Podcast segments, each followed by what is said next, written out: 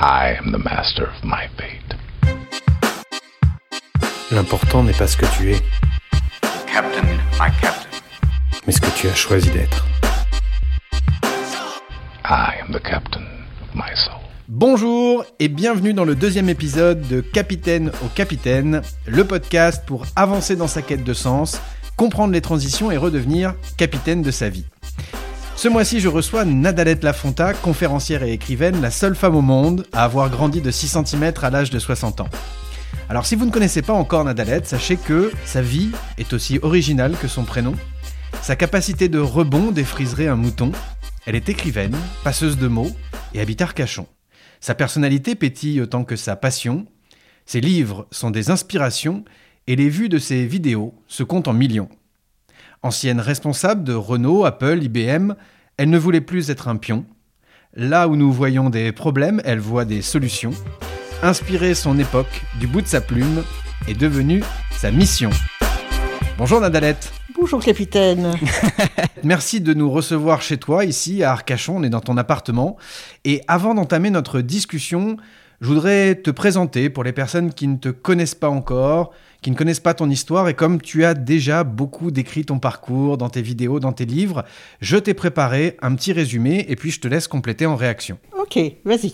Alors, tu décris ta vie d'avant comme la vie de Superwoman, la femme puissante, un poste à haute responsabilité, trois filles, les loups boutins, une vie intense, tu es en haut de l'échelle sociale, tu enchaînes les voyages professionnels tout en organisant la vie familiale, mais ton corps te donne des signes de fatigue et tu n'entends pas les alertes qui te rappellent de t'occuper de toi, de tes besoins et de cette scoliose notamment qui dégénère. 14 octobre 2014, tu te réveilles avec deux tiges de titane autour de la colonne vertébrale, c'est ce que l'on appelle une arthrodèse, et on t'annonce que pendant l'opération, ta moelle épinière a été lésée, que tu ne remarcheras jamais plus. Dès le lendemain, tu décides d'ignorer ce diagnostic et commences un long combat pour d'abord retrouver des sensations dans la partie inférieure de ton corps, puis à te reverticaliser, puis lentement à remarcher. Neuf mois d'hospitalisation où tu apprends à vivre sans tes super pouvoirs qui faisaient de toi une femme si forte en apparence, l'apprentissage difficile de la vulnérabilité, de la dépendance vis-à-vis des tiens que tu portais à bout de bras il y a encore si peu. Neuf mois et certainement davantage à apaiser la colère de ce qui t'arrive, à dompter tes peurs, à faire des deuils, danser le rock'n'roll que tu aimais tant, courir, tes ambitions passées, l'insouciance de la normalité. La vie sera désormais plus lente, plus douloureuse, plus compliquée, mais tu décides de faire de ce pépin une pépite. Tu décides que, même si tu as un handicap, tu ne seras pas handicapé. Que cette nouvelle vie est une chance qui t'est offerte, que tu vas saisir cette chance, et tu décides de réaliser ce que tu as au fond de toi depuis tant d'années, de réveiller ce talent et ce goût pour l'écriture. Tu deviens écrivaine, et dans ton premier livre, Le roseau penchant, tu témoignes de ton parcours, de ton opération, et des apprentissages que tu en dégages. Comme une thérapie confessionnelle, tu livres à tes lecteurs le creux de ton intimité. Dans ton second ouvrage qui vient de paraître, Nos tempêtes sont à la hauteur de nos rêves, merci d'ailleurs pour le clin d'œil involontaire à l'univers des capitaines, tu souhaites inspirer les personnes qui se sentent bloquées dans une situation qui ne leur convient plus, convaincues qu'être capitaine de sa vie est à la portée de toutes et tous. Est-ce que ça résume bien un petit peu Assez bien, assez bien. Assez bien. Qu'est-ce que tu aimerais rajouter ou... Je crois pas que j'aimerais rajouter autre chose. Oui, euh, j'ai un handicap et je ne suis pas mon handicap, là c'est clair. De même que euh, j'ai un âge, mais je ne suis pas mon âge. Euh, ce que je pourrais rajouter peut-être, c'est que euh, mon Dieu, cet accident opératoire, certes, m'a coupé les jambes, mais m'a ouvert la plume. Et la plume, je ne m'y étais jamais autorisée avant euh, 2017. Et ça a été une révélation et un vrai bonheur pour moi. Donc, euh, j'allais dire que j'ai pas un mérite excessif à, être heureuse de ma vie aujourd'hui parce que l'écriture me nourrit et me donne un plaisir insensé que je dont je, m'étais privée auparavant. On va le voir, hein, que ça a été une, une sacrée transition pour toi et que tu as, su euh, finalement euh, faire rejaillir les bénéfices cachés de ce qui t'arrivait, ce sur quoi tu avais du pouvoir, tu as décidé de le saisir. Alors on va voir si tu veux dans, un premier échange un peu comment euh, tu t'es construite aussi, sur quelles croyances tu en, parles et ça m'intéresse de creuser un peu avec toi le sujet. Alors on va y aller chronologiquement, c'est pas forcément le sujet le plus euh, euh, voilà le plus joyeux, mais tu en parles ouvertement donc je me permets. À l'âge de 5 ans, tes parents t'apprennent que ton frère jumeau est mort à la naissance et que toi tu t'en es sorti. Et tu te décris dans ton livre un petit peu comment ils t'ont annoncé ça. Et euh, en gros, tu, tu- ce que tu en retires, c'est que tu es à la fois une survivante, mais aussi une meurtrière, parce qu'il il t'explique en gros que c'est un un peu toi qui l'as écrasé, quoi. Comment C'était l'un ou l'autre. hein. Ouais, comment, comment on grandit avec ça? Ils ont, ce qu'on peut dire, c'est qu'ils ont peut-être fait un peu hum, preuve de maladresse à ce moment-là. Comment tu Alors, on peut pas dire qu'ils avaient lu Dolto, hein. mais euh, je pense qu'à l'époque, ça, c'était pas, c'était pas de la méchanceté, oui, c'était probablement de la maladresse. Sauf que ça te reste quelque part euh, derrière la tête que tu n'es pas quelqu'un de bon, que tu n'es pas quelqu'un euh, de bénéfique, et donc c'est quelque chose que je traînerai pendant un certain temps. euh, et un temps certain dans ma vie, l'idée que je peux faire mal, que je peux tuer, que je peux détruire, etc. Et enfant, tu n'as pas euh, d'autres images qui viennent ou d'autres personnes qui viennent t'expliquer que non, c'est pas ça du tout.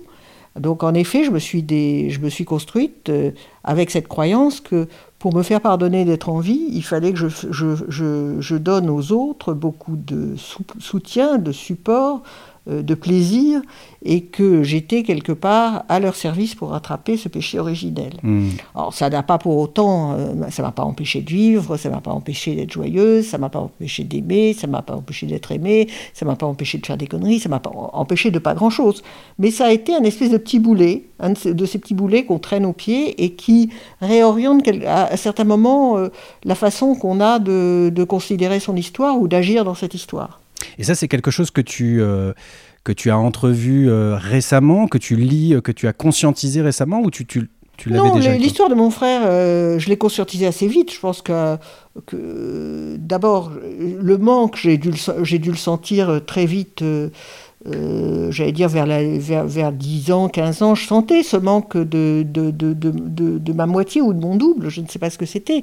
J'avais en effet des amis, notamment des amis garçons de mon âge, avec les, je pense à, certains en particulier, avec lesquels j'avais une relation quasi fraternelle et fusionnelle.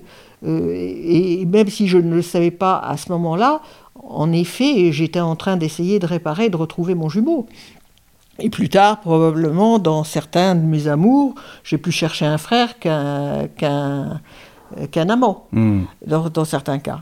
Maintenant, euh, non, j'ai, euh, c'est, quelque chose qui est, resté, qui est resté latent. Et puis plus tard, en effet, euh, quand j'ai été dans des relations professionnelles et parfois en rivalité avec des hommes, euh, j'ai pu être tr- à la fois protectrice par moment, dans des, dans, dans- des cadres d'en- d'entreprise, mais aussi par- parfois aussi euh, violente, euh, parce qu'en fait, tu fais, il y a quelque chose qui est assez particulier. Quand tu crées quelque chose, tu as deux façons. C'est d'aller vers ou de, de- d'aller hors.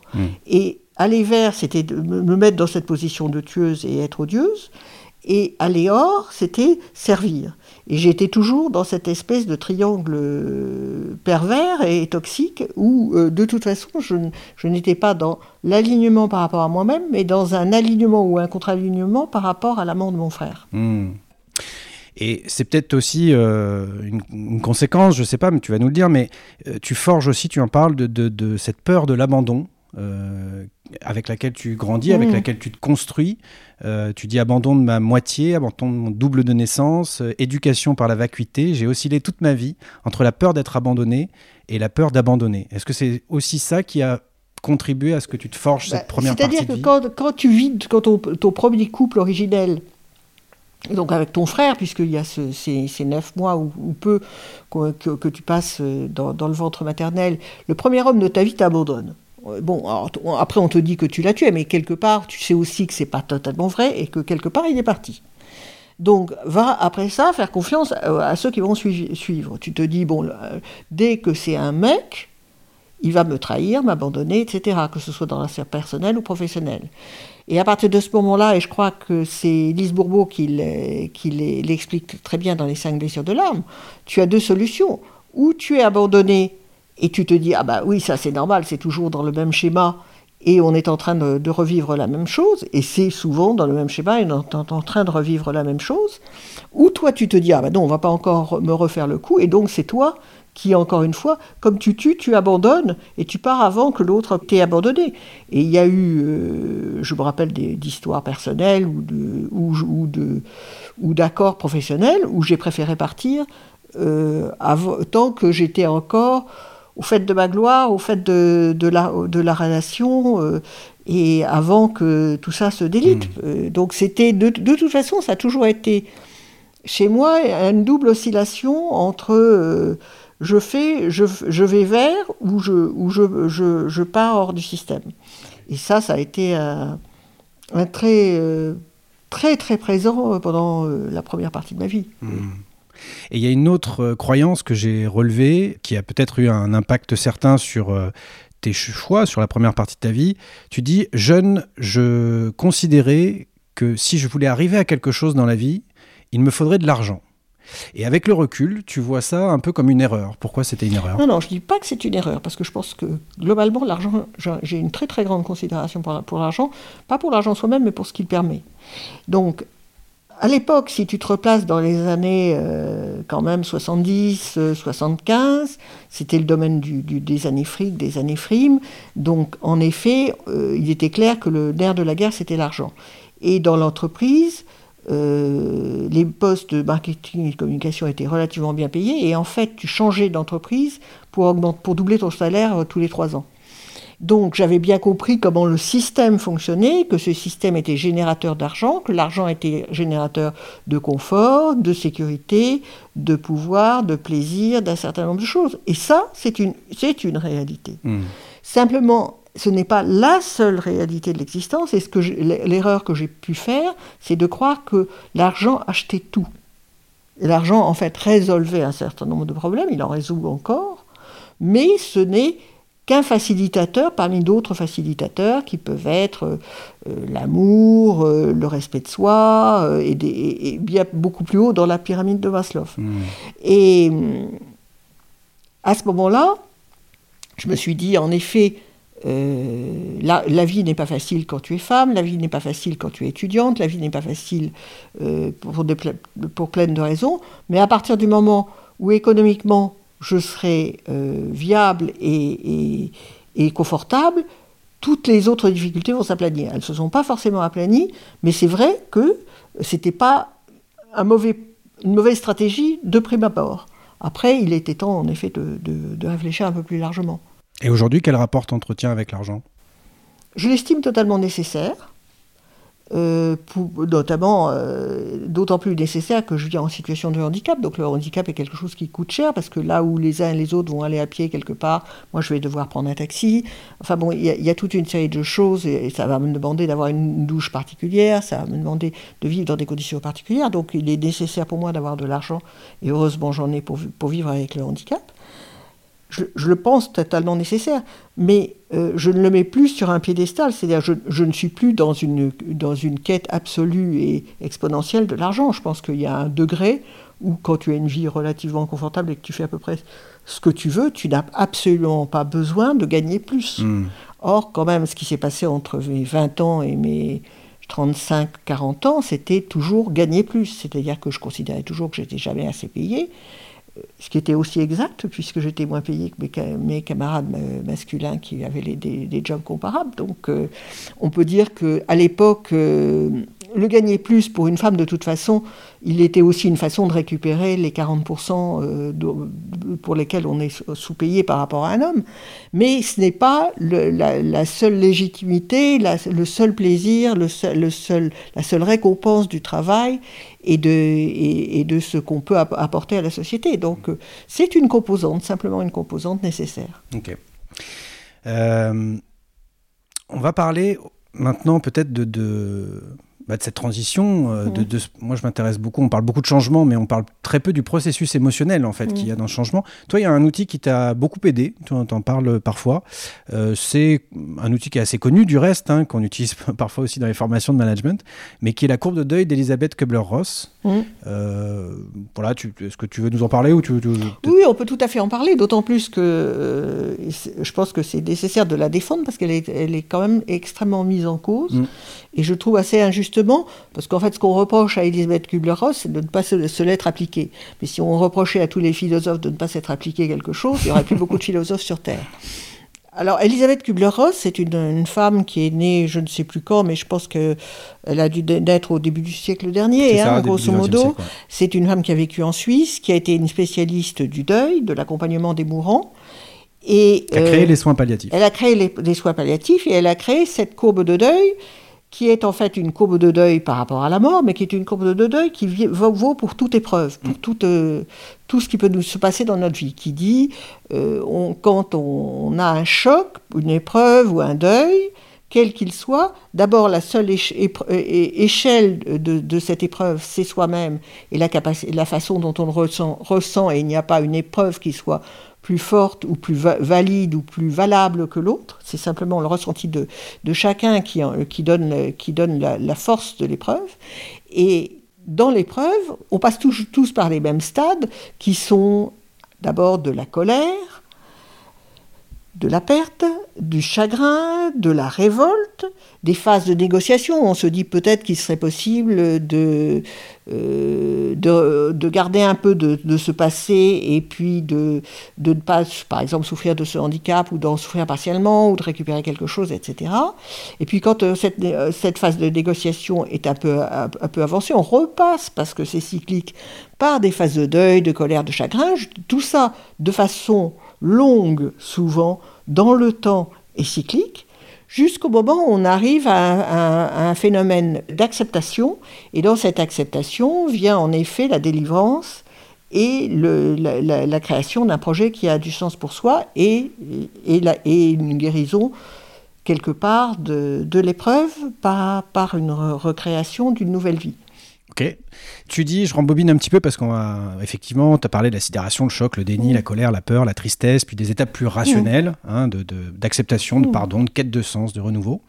Euh, juste avant, peut-être qu'il y ait cette sidération, ce choc qui, dans ton cas, est lié à cette opération et, et à la paraplégie qu'on t'annonce à ce moment-là, tu dis qu'il y a eu des signaux faibles. C'était quoi ces signaux faibles que tu n'as pas su entendre mais que tu as identifiés rétrospectivement?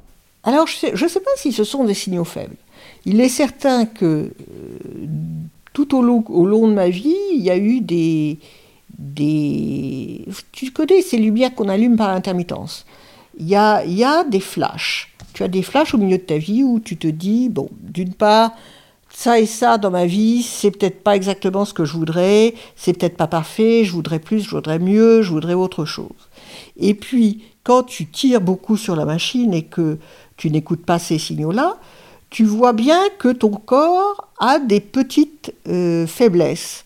Alors, c'est un jour où tu vas avoir une grippe, c'est un jour où tu vas avoir une angite, c'est un jour où tu vas te retrouver avec une sciatique, c'est un jour où tu vas être fatigué. Et puis, de temps en temps, c'est des jours où ça, devient beaucoup plus fort et où, en effet, tu es immobilisé et tu t'aperçois que, en ce qui me concerne, ma scoliose, qui était de, de quelques degrés, était passée à, à 20, à 30, à 40 degrés, que euh, je n'arrivais plus à me redresser, etc. Et puis, pour des raisons qu'on ne s'explique pas, mais qui dépendent de chacun, il faut parfois arriver jusqu'à des signaux très forts pour arriver à se rendre compte qu'il est juste temps de changer de route, ou de changer d'objectif, ou de changer de croyance, ou de changer de vie, etc. Toi, ce que tu appelles des signaux faibles, euh, ça dépend vraiment de l'individu. Tu as des individus bornés et en- engagés dans, par peur de réussir ou par peur d'échouer dans un type de vie comme moi, où il va falloir y aller à la massue pour que j'arrive à comprendre, parce que je ne veux pas avoir tort, je ne veux pas lâcher ce que je maintiens, je ne veux pas euh, donner mon pouvoir, je veux maintenir pour mes proches et les gens que j'aime un certain nombre de choses dont je suis responsable. Pour toutes ces mauvaises raisons, je ne veux pas m'écouter. Puis la peur de perdre aussi, perdre peur son image perdre. sociale, perdre le confort euh, financier peut-être aussi. on Voilà, a des choses à perdre. Tout ça. Tout ce que, bon, moi, je ne voulais pas perdre. Et en fait, la perte, c'est un truc absolument essentiel et auquel on ne peut pas échapper. On va perdre quelque chose si on veut gagner autre chose. Mais ça, on ne le sait pas encore. Donc, on est, moi, j'ai été jusqu'au, jusqu'à, jusqu'à la mort quasiment dans la lutte en disant je ne lâche pas, je ça ne m'atteindra pas, je, je maintiendrai le cap, n'est-ce pas, euh, contre vents et marées. Mais d'autres personnes ont l'intelligence de lâcher au premier coup de vent et hop, de lâcher le spi et on change de cap. Comment on fait? Alors je sais bien que tu n'as pas la vérité absolue, hein, euh, Au loin de là.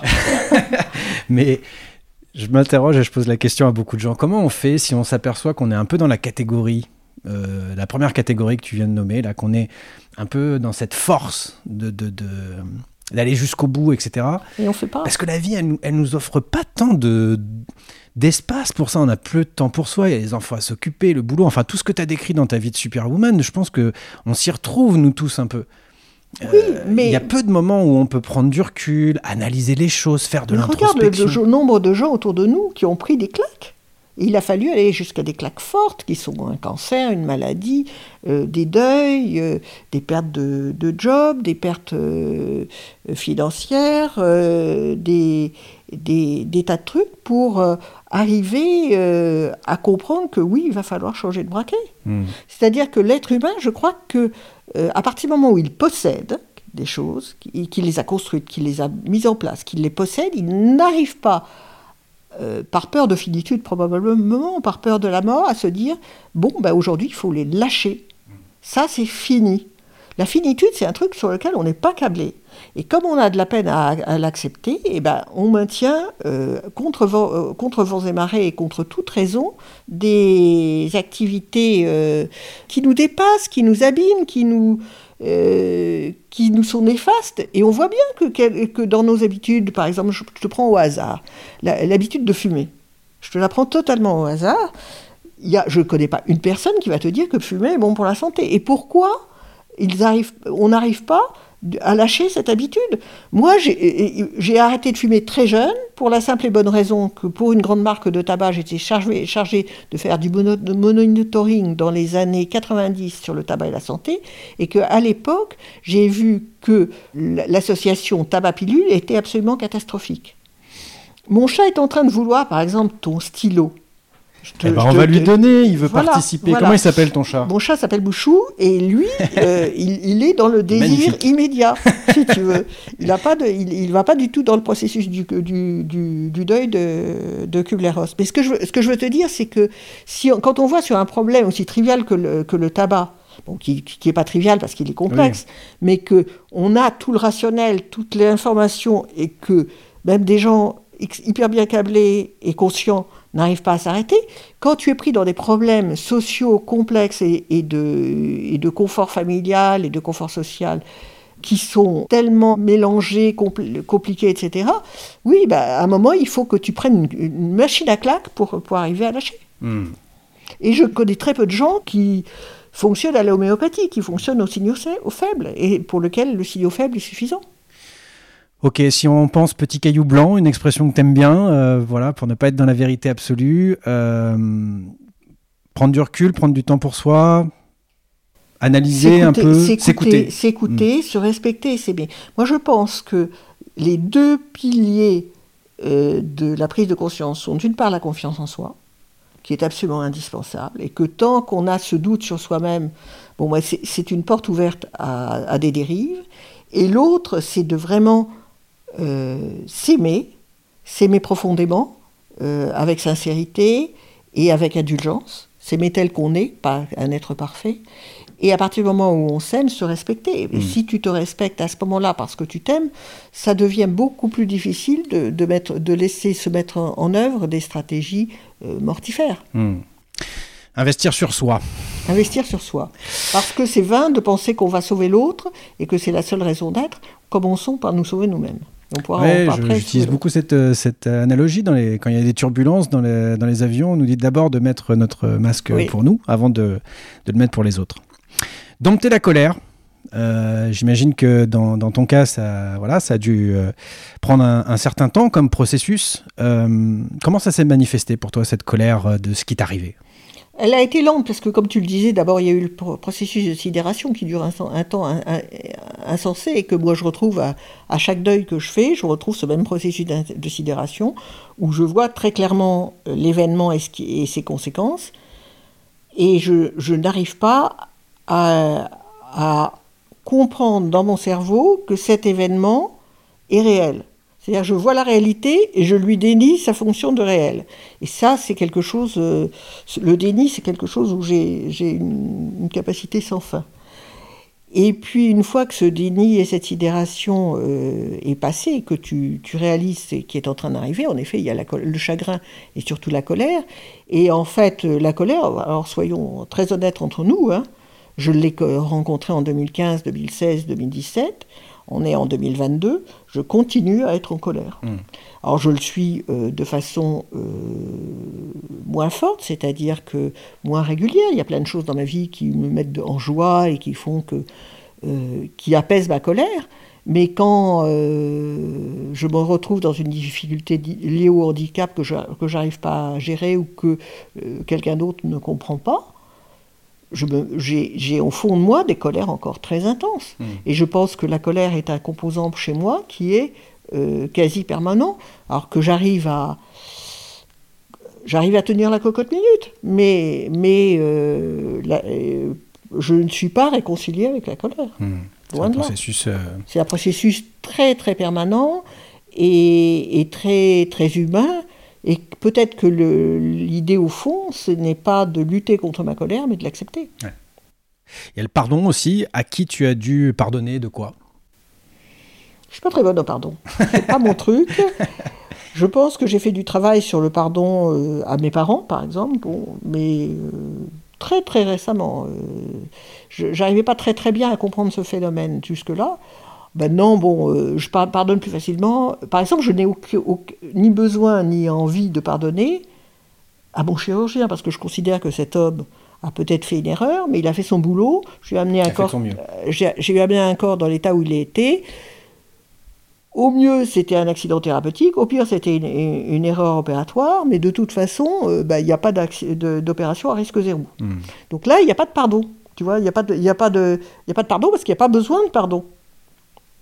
Maintenant. euh, Mais il y avait alors injustice quand même, euh, non? Il y a pas ça, ça a pas. bah, c'est- oui, mais c'est pas lié à un, à un être humain. Mm. C'est injustice du sort. C'est.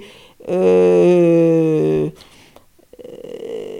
T'as dû te pardonner toi aussi me pardonner plus à moi, Ouais. euh, si tu veux, de, de m'être détruite jus- jusqu'à ce degré-là. Mais tu vois, je, je pense que ma colère euh, et, et peut-être le pardon sont beaucoup plus autodirigés que dirigés vers l'extérieur. Hmm. Grosso modo, euh, euh, je me sens pas, euh, je me sens pas victime. Je me suis, je me sens victime de rien ni de personne, peut-être éventuellement de moi. Personnellement, le plus gros deuil que j'ai eu à affronter, c'était le, départ de mon papa. Et ça m'a mis deux ans pour me dire une question horrible à se poser, mais en quoi c'est une bonne nouvelle, en quoi c'est une opportunité. Et combien de temps, toi, ça t'a pris pour euh, essayer de, de dire, tiens, je vais essayer de découvrir les bénéfices cachés de mon opération ou de ma situation? Bah, il a fallu qu'il y ait un bénéfice. Et le seul, le premier bénéfice que j'ai perçu, la, c'est la, la chance d'écrire. Et ça, c'était en 2016-2017. Et c'est vrai que je n'aurais jamais écrit mon premier livre, je ne serais jamais devenue écrivaine sans cette opération. Donc ça, ça a été, je te dis très clairement, trois ans.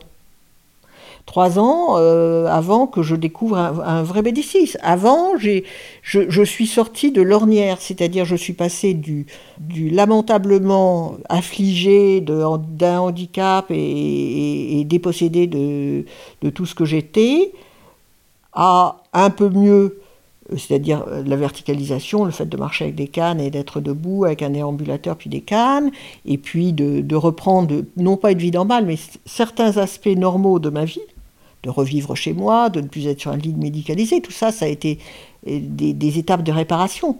Mais c'était pas un bénéfice caché. Bon, en effet, je retrouvais des choses que j'aimais, qui étaient mon lit, qui était de prendre une douche seule, qui était de, ne plus porter de couche, enfin tu vois, des, des, des trucs. euh, je, re- je retrouvais une vie décente. Mais là où il y a eu vraiment bénéfice caché, c'est à partir du moment où mon premier livre a été publié, où je me suis découverte écrivaine. Et là, je savais très bien que si j'avais continué dans ma vie d'avant, sans cette arthrodèse et sans cette arthrodèse loupée, euh, j'aurais jamais eu le temps ni l'énergie d'écrire. Hmm. Et ce, goût pour l'écriture, c'est quoi C'est un rêve d'enfant? C'est quelque chose que tu avais étouffé? Comment tu le définirais? Comment Ah, C'était plus qu'un rêve, c'est-à-dire que pendant des années, euh, moi j'ai vécu, euh, j'avais une enfance pas extrêmement euh, gaie ni, ni riche euh, émotionnellement et culturellement. Donc, en fait, je me suis réfugiée dans les livres. Donc j'ai passé mes, mes 15 premières années à lire euh, goulûment énormément, à rêver, à, voyager dans les livres, à voyager dans les musées, euh, à m'extraire. Et puis, euh, d'où un goût de l'écriture qui est arrivé. Et puis, à, à partir du moment où ce goût de l'écriture est arrivé, où j'étais en train de, euh, de, faire des études, d'écrire, etc., je me suis dit, bon, mon Dieu, j'aimerais bien, euh, euh, en effet, écrire un livre, faire du journalisme, etc. Et à ce moment-là, le chorus des paternels a dit non, non, de toute façon, c'est des métiers qui n'existent pas, où tu n'excelleras jamais, où tu ne gagneras pas ta vie, soit donc euh, euh, pousse crayon, ma fille, mais tu ne seras jamais écrivaine. Et moi, j'y ai cru. Donc, je me suis dit, bon, bah, puisque je ne peux pas faire ce que j'aimerais faire, je vais au moins très bien gagner ma vie, parce que comme ça, je les emmerderai tous. Et je les ai emmerdés tous, mais j'ai commencé par m'emmerder moi-même. Parfois, on cherche euh, notre rêve d'enfant, notre mission de vie, un sens. J'ai l'impression que le premier euh, bon réflexe, euh, quand on est en quête de sens, c'est d'aller sur les énergies qui nous font plaisir, dans les univers, sans forcément se soucier de Mm. qu'est-ce qu'on va faire, comment on va le faire, combien on va gagner. Qu'est-ce que tu en penses, toi, de, le fait d'aller se réfugier presque quelque part, se faire du bien? Parce que c'est là où on a le plus de chances de re- rencontrer des gens qui ont des valeurs proches des nôtres, des sujets qui nous intéressent, c'est se reconnecter à notre plaisir finalement euh, profond. Alors, est-ce que j'aurais réussi la même chose si j'étais allée vers l'écriture à, 20, à 18-20 ans? J'en sais rien. Hmm.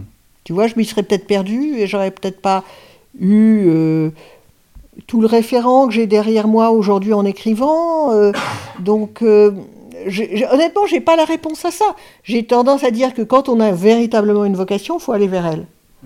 Mais en même temps, on, on laisse se perdre beaucoup de, de gens jeunes en les envoyant vers des illusions de, de, de vie artistique ou euh, euh, qui vont être complètement catastrophiques, ou de vie euh, intellectuelle ou, ou- ou d'études brillantes qui vont être tout aussi catastrophiques. Je crois qu'il faut essayer d'être vraiment en alignement avec ce qu'on ce qu'on est et ce qu'on peut, et que c'est toujours très complexe comme processus. Mais euh, c'est pas la peine d'envoyer euh, euh, faire des quelqu'un comme moi, c'était vraiment pas la peine de m'envoyer faire des mathématiques. Ça m'intéressait absolument pas. Donc c'était pas mon truc. Euh, ben non, il y avait quin- 15 000 trucs que j'aurais pu faire et qui m'auraient qui intéressé. Je pense que c'est pas plus mal finalement que je, je me sois mise à écrire plus tard parce que j'ai écrit avec à partir d'un autre être.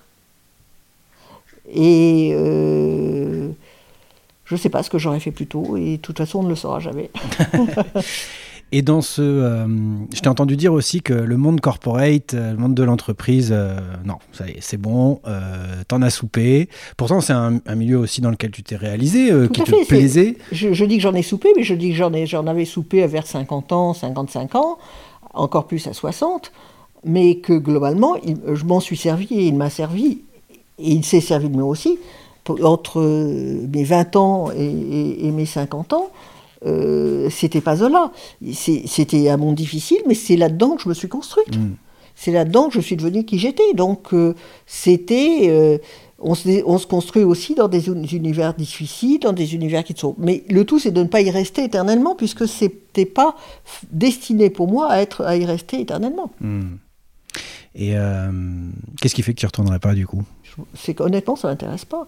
Et que quand on me dit aujourd'hui, euh, mais venez euh, faire une conférence euh, pour expliquer le sens du travail ou le marketing ou la communication, je dis non, c'est pas, pas patent. aujourd'hui, je veux bien parler de résilience, de sens de la vie, de, de s'aligner cœur, corps et esprit. Je ne suis plus dans le monde corporate. Et le monde corporate, ne pensez pas que parce que j'y ai passé 40 ans, je suis pertinente aujourd'hui. Je l'ai quitté il y a pratiquement 10 ans. Mais ça veut dire qu'on ne peut pas se réaliser cœur, corps, esprit dans le monde de l'entreprise, tu crois? Totalement, on peut. Totalement, on peut. Si, si, c'est là qu'on se réalise cœur, corps, esprit, parfaitement. Moi, j'ai des copines euh, avec lesquelles j'étais chez IBM, et je pense euh, notamment à, des, à, une Allemande brillantissime qui est une de mes amies. Elle s'est parfaitement réalisée comme elle le souhaitait dans le cadre de l'entreprise. Elle a été un très grand euh, euh, cadre dirigeant, elle a fait des choses formidables, elle en était parfaitement heureuse. Moi, simplement, ça ne me correspondait pas, ça ne m'a vite pas correspondu à l'ensemble de ce que je pouvais faire. Et je me retrouve beaucoup plus dans un Adalette d'aujourd'hui que dans celle qui était sa copine à l'époque, il y a 20 ans ce qui ne m'empêche nullement euh, de l'aimer tendrement et d'avoir passé de très bons moments avec elle, d'avoir bien bossé avec elle. Mm. Mais je savais déjà à l'époque, ce n'était pas fait pour moi éternellement. Je crois que ton chat m'apprécie beaucoup. Il, avait très envie depuis longtemps de faire un podcast. il m'en avait parlé ce matin. Il est d'une vitalité impressionnante. Impressionnante. Et il n'a pas encore complètement découvert le micro, mais il est tout à fait prêt à te donner un coup de main, je pense. Euh, d'ailleurs, il, il, y est, tu devrais faire ça, gaffe. Ça, ça, commence, ça commence. C'est un invité surprise. Euh, ça a été quoi l'impact avec ton entourage Sans nommer de personne, mais est-ce que de, cette épreuve, de ce renouveau, de, cette, de ce nouveau regard que tu avais sur la ah bah, vie L'ensemble des gens qui me connaissaient euh, en super organisatrice et en nana plutôt marrante, hyperactive, etc., sont tombés sur les, sur les fesses parce que euh, bah, j'étais devenue un légume et on, on, ne voyait pas comment j'allais m'en sortir. Hmm. Objectivement, mes amis plus proches, il y a eu une partie qui a disparu parce que c'était insupportable pour eux d'avoir. Mhm. Et ceux qui sont restés, en tout cas, ils ne donnaient pas très cher. De, de, de, ils disaient, bon, ben, on ira la voir une fois par an avec des chocolats, tu vois, comme les petits vieux dans les hospices. Mhm. Mais euh, pas plus. Enfin, on, elle, elle, est foutue. Et pour mes très proches, euh, c'était. Euh, ils avaient perdu celle qu'ils aimaient comme ils l'aimaient. Alors, bon, ils m'aimaient toujours, mais ça a été certainement un choc euh, émotionnel et familial important. Donc en plus, on doit, on doit faire son propre deuil, mais on doit aussi assumer et concourir au deuil des autres. Quoi. Oui, oui, et puis les autres ont leur deuil à faire, et, personne, et tout le monde souffre dans mmh. un deuil. Et chacun euh, a fait un deuil différent, que ce soit la, perte de quelqu'un de cher ou la perte euh, de, de capacité avec l'invalidité ou quoi que ce soit. À partir du moment où on partage une perte avec quelqu'un, chacun voit la perte à son, devant, sa, devant sa, hmm. porte, avec son, son émotionnel, avec son, euh, ses, références, etc. Donc il euh, n'y a pas, a pas de, de, miracle, il faut faire comme ça. Hmm. Les, les, piliers de ton équilibre euh, actuel, du coup? Les piliers de mon, de mon, de mon écriture, c'est-à-dire de mon équilibre actuel, sont mes filles, mes, mes petits-enfants, oui. ça, c'est mon clan et je suis de plus en plus clanique. Dans ce clan, j'ajoute euh, des amis récentes ou, anciens. Euh, mon cercle a quand même beaucoup bougé ces dernières années.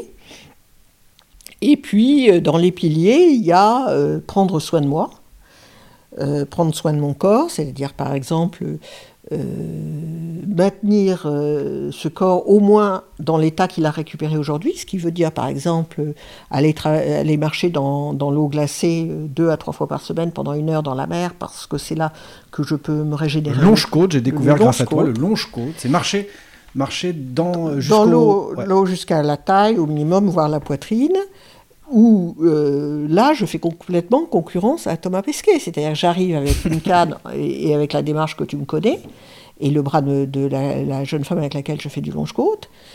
Dès que je suis immergé, je peux marcher comme si j'étais normal, quasiment, alors selon les, les courants, etc. Mais je, retrouve mon corps d'avant, et je sors de l'eau comme Thomas Pesquet de l'espace, et je suis ravagé.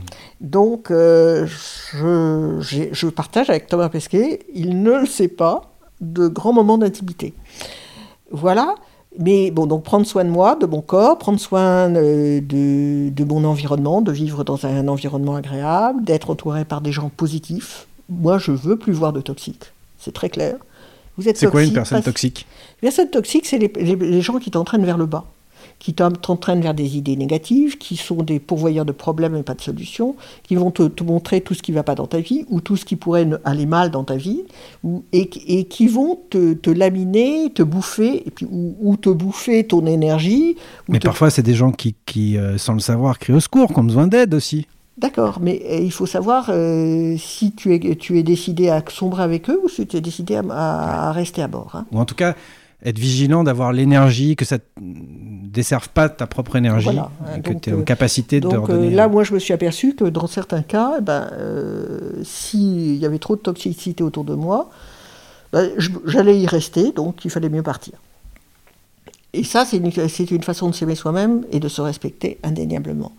Alors il y a ça, et puis dans les choses importantes dans ma vie, euh, ben, il y a d'arriver à, rencontrer des gens, à partager, euh, à écrire, et à, avoir ce retour de gens qui lisent, mes livres ou qui écoutent mes TEDx, qui me disent euh, bon, écoutez, moi ça m'a aidé, merci, voilà tel point, ça, c'est important pour moi, et les choses et des rencontres, et, et être authentique et s'ap- s'apercevoir que c'est cette authenticité et elle seule qui parle au cœur des gens.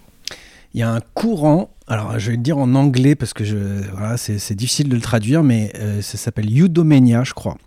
Et j'avais vu une définition qui m'a bien convenu, c'est que, que était un peu une définition, on va dire, du bonheur, Mhm. qui était Do your best at what you're best at for the sake of others. Alors, je traduis Mhm. euh, brièvement pour les moins anglophones, mais fais de ton mieux dans ce dont, tu tu es le meilleur. euh, pour le bien des autres. Et en fait, donc il y a cette notion de faire de son mieux, de pas se culpabiliser, etc., mais de d'écouter son rythme, son énergie, etc. Dans ce dont tu es le meilleur, bah, ça peut prendre une vie pour le découvrir, euh, voilà. Euh, pour le pour le lien, pour le bien des autres, donc qui, relie avec ce qui nous relie aux autres, Mhm. quoi. Ça traduit pas mal ce que tu viens de nous dire, je pense. Donc prendre soin de soi, quelques loisirs aussi. euh, voilà, je sais que tu es une bonne vivante. euh, euh, la famille, et puis bah, cette vocation dont tu parles qu'est qu'est l'écriture. Ok, euh, ce serait quoi pour euh, clôturer un petit peu ce chapitre de transition là les... Alors je précise, les cailloux blancs, ça t'en parle dans ton livre, c'est parce que tu ne veux pas avoir cette posture haute, mais cette posture humble, ta, parole n'a de valeur que de témoignage, et tu dis je laisse des petits cailloux blancs à la fin de chaque chapitre, comme des apprentissages personnels que je partage, et puis les autres les prennent ou pas. Ce serait quoi, te dire, ce serait quoi les menhirs blancs de toute cette, cette grosse transition là, si les, les- les gros apprentissages finalement euh, de tout ça. C'est de garder la foi Garder en la soi. Ne, ne- ne pas écouter, ne rien écouter d'autre que, que la confiance qu'on peut avoir en soi. Et la garder. écouter cette petite voix qui murmure au fond de nous et qui ne demande qu'à crier. Ça va aller. Euh, Il y a quelques sujets peut-être d'actualité, de société, euh, voilà, on discute, hein, que j'aimerais bien aborder avec toi aussi. Euh, je sais que tu es, une femme de cause aussi, alors pour le handicap, euh, bien sûr, que sur, sur lequel tu, tu, tu essayes de contribuer beaucoup, sur le féminisme aussi. Mhm. Et moi, je suis un homme et c'est pas facile de comprendre, je te l'avoue, le, le- toujours un petit peu le, le- la période du féminisme actuel. Et je, je voulais t'en parler parce que j'ai l'impression que les, les hommes, on est un peu déconnectés de, de- de cette. euh, de cette époque du féminisme qui, qui a l'air d'être, euh, c'est ma perception, hein, ça n'engage que moi, mais plus contre que pour quelque chose. Qu'est-ce qu'est-ce que tu en penses? Comment, euh, comment on peut réconcilier les hommes avec la cause du féminisme? Bon, j'en sais, je ne sais, je sais pas d'abord si- s'il y a besoin de les réconcilier, mais en tout cas, euh, il faut, faut, faut voir qu'on a vécu pendant des années dans une société totalement patriarcale. Bon, Hmm. Ça, c'est une réalité dont vous Oui. n'êtes pas particulièrement, euh, vous, aujourd'hui, responsable. C'est- le fait de l'histoire. Euh, et l'histoire change et on, on va vers une, une société où la, la femme et l'homme, Dieu merci, ont, un- ont, ont une, une, une parité qui est, qui est enfin possible. Alors que les femmes aient eu besoin de ce moment de rassemblement entre elles ou de ce moment de, de, de violence aussi, des, des dénonciations collectives avec MeToo, etc., ben, c'est une bonne chose. Hmm. Et il faut l'accepter parce qu'il n'y avait pas d'autre moyen que de gagner, de- que d'ouvrir les consciences et d'ou- et d'ouvrir les yeux, que de dénoncer un certain nombre de choses qui se sont passées, comme les abus sexuels, comme euh, l'injustice sociale, comme l'injustice dans salariale dans l'entreprise. Enfin, il y a, il y a mille, mille- mille dossiers qui, qui, qui sont clairs et nets sur ce sujet. C'est sûr que ça n'a pas été confortable pour les hommes, mais que ça n'a pas été confortable pendant des années pour les femmes. Et puis, bon, je pense qu'une fois que les choses. euh, qu'il ne sera plus possible d'avoir de, comportements abusifs parce que ces comportements sont immédiatement aujourd'hui dénoncés, mon Dieu, les choses vont se réguler d'elles-mêmes. Donc il n'y a, pas un- une lutte euh, fratricide entre hommes et femmes, il y a juste euh, un rééquilibrage qui se fait euh, violemment actu- actuellement. oui. Peut-être que ouais, je, je réalise que ma question n'était peut-être pas bien tournée, mais comment nous les hommes on pourrait plus contribuer à, à- à cette cause du, du- du féminisme peut-être aussi? Moi, je pense que ta génération y contribue déjà. euh, je, je vois, je vois autour de mes petits-enfants des pères, euh, et de par conséquent des maris ou des compagnons pour mes filles, euh, qui ont des comportements très différents de ce que j'ai pu voir dans de- au- parmi mes amis. hein. Mm. Je veux dire, cette, cette génération de pères euh, est beaucoup plus proche euh, de leurs femmes, ils les soutiennent, ils partagent les tâches ménagères, ils partagent les soucis de travail, ils partagent les nuits sans sommeil. Donc, euh, euh, on est dans, dans- Le monde est en train d'évoluer, vous êtes en train d'évoluer. Et, et le tout, c'est que vos femmes continuent à exiger que vous, et, et à vous inciter à évoluer. Et que. Et, et le seul danger, il vient de nous-mêmes, il vient que du fait que dans des périodes de crise, on sait très bien que les premiers droits euh, qui, sont, euh, qui sont en pleine régression, ce sont les droits des femmes. Regarde le problème de l'avortement aux États-Unis. Donc c'est Ouais, là où il faut être vigilant. Mm. C'est pas. Moi, je suis pas inquiète sur l'avenir de l'homme et de la femme et sur la parité. Je suis inquiète sur euh, des tentatives dictatoriales euh, et récé- ré- récessives euh, de, de blocage des, des droits et de la parité. Et, et du style, on renvoie les femmes euh, à la maison. euh, tu C'est quoi ce C'est le modèle patriarcal qui est en train de mourir sur lui-même et qui résiste? Je sais pas, je pense que euh, quand le, le- le modèle paritaire n'est peut-être pas encore suffisamment solide pour, euh, maintenir sa, son existence dans des périodes de, de récession, euh, dans des périodes de guerre, dans des pro- problèmes de, de économiques, de crise économique, etc. De- le Covid euh, a ramené les femmes à la maison par force et on s'est retrouvé, retrouvé avec des hommes euh, dans des maisons, tout le monde étant en télétravail, indéniablement, parfois le, la partie euh, euh, gestion de la maison est est restée aux mains des femmes, qui n'en demandaient pas tant parce qu'elles avaient elles aussi euh, des tâches euh, professionnelles à accomplir. Un autre sujet que j'avais envie d'aborder avec toi, euh, parce que tu dis je n'écoute plus les prédicateurs, notamment ceux qui t'avaient dit que tu ne remarcherais pas, mais j'ai cru lire en sous-texte de, un peu de tout ce qui est dans notre époque, un peu de- dans ces défis environnementaux, de tout- tous ces prédicateurs qui nous disent que tout va s'effondrer, etc. Ouais.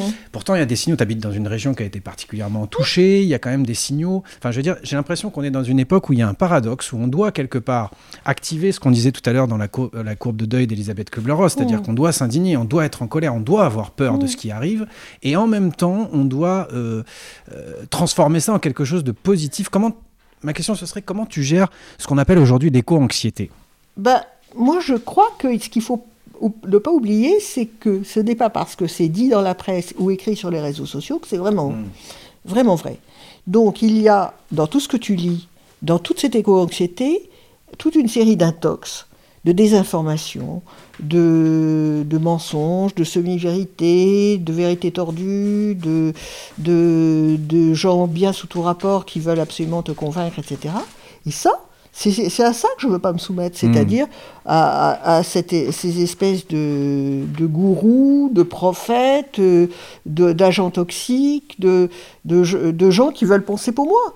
Euh, donc, je, oui, en effet, on, euh, la région d'Arcachon a été euh, La Gironde a été bouleversée par les incendies, et les incendies, ça veut dire qu'il faut réfléchir en effet à la politique du feu, euh, à la forêt, etc. Mais y réfléchir avec notre esprit, notre cœur, et pas euh, forcément euh, euh, en, en suivant la, la ligne de- de- d'extrémistes ou de juxtoboutistes de quelque bord qui- que, que ce soit. Donc euh, euh, simplement, il faut s'informer, il faut faire l'effort de s'informer et de, et de, et vérifier les, contre, les vérités, les contre-vérités, et de ne pas accepter euh, tout ce qu'on vous dit, tout ce que, toute la désinformation qui est incroyable. euh, de- Il n'y a plus un canard sur lequel on peut faire, faire vraiment confiance. Il faut en, faire, faire en permanence faire du, du fact-checking. Hmm. Donc euh, c'est ça ce que je dis. Je dis, les oiseaux de mauvais augure, passez, euh, pa- passez, passez votre chemin, parce que euh, j'ai pas du tout envie de me soumettre à, à cette toxicité. Hmm. Ce serait quoi pour toi le grand défi du 21e siècle? Attention, question philosophique. Le grand défi du, du, du, du 21e siècle, il est social, et social au sens large, c'est-à-dire que le climat rentre dans le, dans le social, euh, c'est comment on va partager, euh, ce, comment on va, on va garder un monde possible et, et, et un monde où, où tout le monde peut vivre d'une façon raisonnable. Hmm. Parce que c'est- beaucoup plus large, euh, c'est vraiment à l'échelle pla- planétaire que ça se joue tout ça. Donc pour Nadalette, le 21e siècle sera social ou ne sera pas. Très bien. Euh, on n'est pas loin de, de- de conclure, Nadalette. J'ai un peu le sentiment, en t'écoutant, euh, que t'es passé, tu décris ta vie d'avant comme la vie de Superwoman. J'ai l'impression que tu es devenue Wonder Woman. Maintenant, euh, je sais pas si tu, tu sais, mais ce, personnage de Wonder Woman, il a été créé par Marston, qui est un psychologue aussi. Euh, et c'est une. euh, je pensais à ça parce que justement, c'est une figure du féminisme, euh, Wonder Woman. En tout cas, il l'a créé comme ça. C'est la princesse Diana, figure-toi, d'une tribu d'Amazon dont les origines sont liées à la mythologie grecque. Donc voilà. Et elle a, des, elle a différents pouvoirs surnaturels euh, et des cadeaux qui lui sont donnés par les dieux, comme un lasso magique qui détecte la vérité et provoque une sensation de brûlure en cas de mensonge Tac et des bracelets à l'épreuve des balles. Donc j'ai trouvé que, voilà, dans la métaphore euh, et la continuité de Superwoman, Wonder Woman, t'allais bien.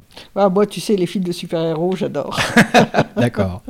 Ça fera l'objet d'une seconde interview peut-être euh, plus tard. Nadalette, je lance une euh, tradition avec toi où c'est l'invité qui a le mot de la fin sur la question qu'est-ce qu'être capitaine de sa vie selon toi? Euh, Le temps que tu réfléchisses à ta réponse, j'en profite pour euh, vous donner rendez-vous dimanche 4 décembre pour un nouvel épisode de Capitaine au Capitaine. Sachez qu'il reste quelques places aussi pour les ateliers collectifs. Donc inscriptions et renseignements sont disponibles sur lescapitaines.com euh, où vous pouvez également faire euh, votre autodiagnostic gratuitement cette fois pour avancer sur votre quête de sens. Voilà, c'est une, une étude aussi euh, qui nous permet de collecter les ressentis des personnes qui sont euh, en quête de sens ou dans leur transition. Donc euh, allez faire un tour sur le site des capitaines. Pensez à vous abonner aussi, je suis pas très encore très très euh, professionnel là-dessus, mais pensez à vous abonner et à mettre des petites étoiles ou des pouces bleus, j'en sais rien, mais en tout cas à liker pour que d'autres personnes puissent découvrir le podcast et que vous soyez avertis des prochaines échéances. Voilà, merci à toutes les personnes qui coopèrent et qui favorisent l'émergence des capitaines. Je vous laisse, et merci à toutes et à tous aussi de nous avoir écoutés. Je vous laisse sur une citation de Boris Cyrulnik, qui est un peu le, le- le dépositaire du terme de résilience au sens psychologique du terme, et qui a dit La résilience, c'est l'art de naviguer dans les torrents. Voilà. Un petit clin d'œil, lui aussi fait un petit clin d'œil au capitaine. Merci à toi, Nadalette, pour ton accueil, ton partage, ta posture basse, ta sagesse, ton grand cœur. On rappelle bien sûr que ton nouveau livre est disponible dans toutes les bonnes librairies, qu'il s'appelle Nos tempêtes sont à la hauteur de nos rêves et c'est aux éditions Très Daniel. Nadalette, qu'est-ce que c'est pour toi être capitaine de sa vie? Alors, je vais te dire, soyez prêts à être gymnaste, parce qu'il s'agit en fait simplement de vous prendre dans vos bras, de mettre la tête sur votre épaule, vous voyez déjà que ça, c'est pas pratique, et de vous aimer intensément pour pouvoir ensuite vous pencher vers l'autre et l'aimer vraiment. Merci Nadalette.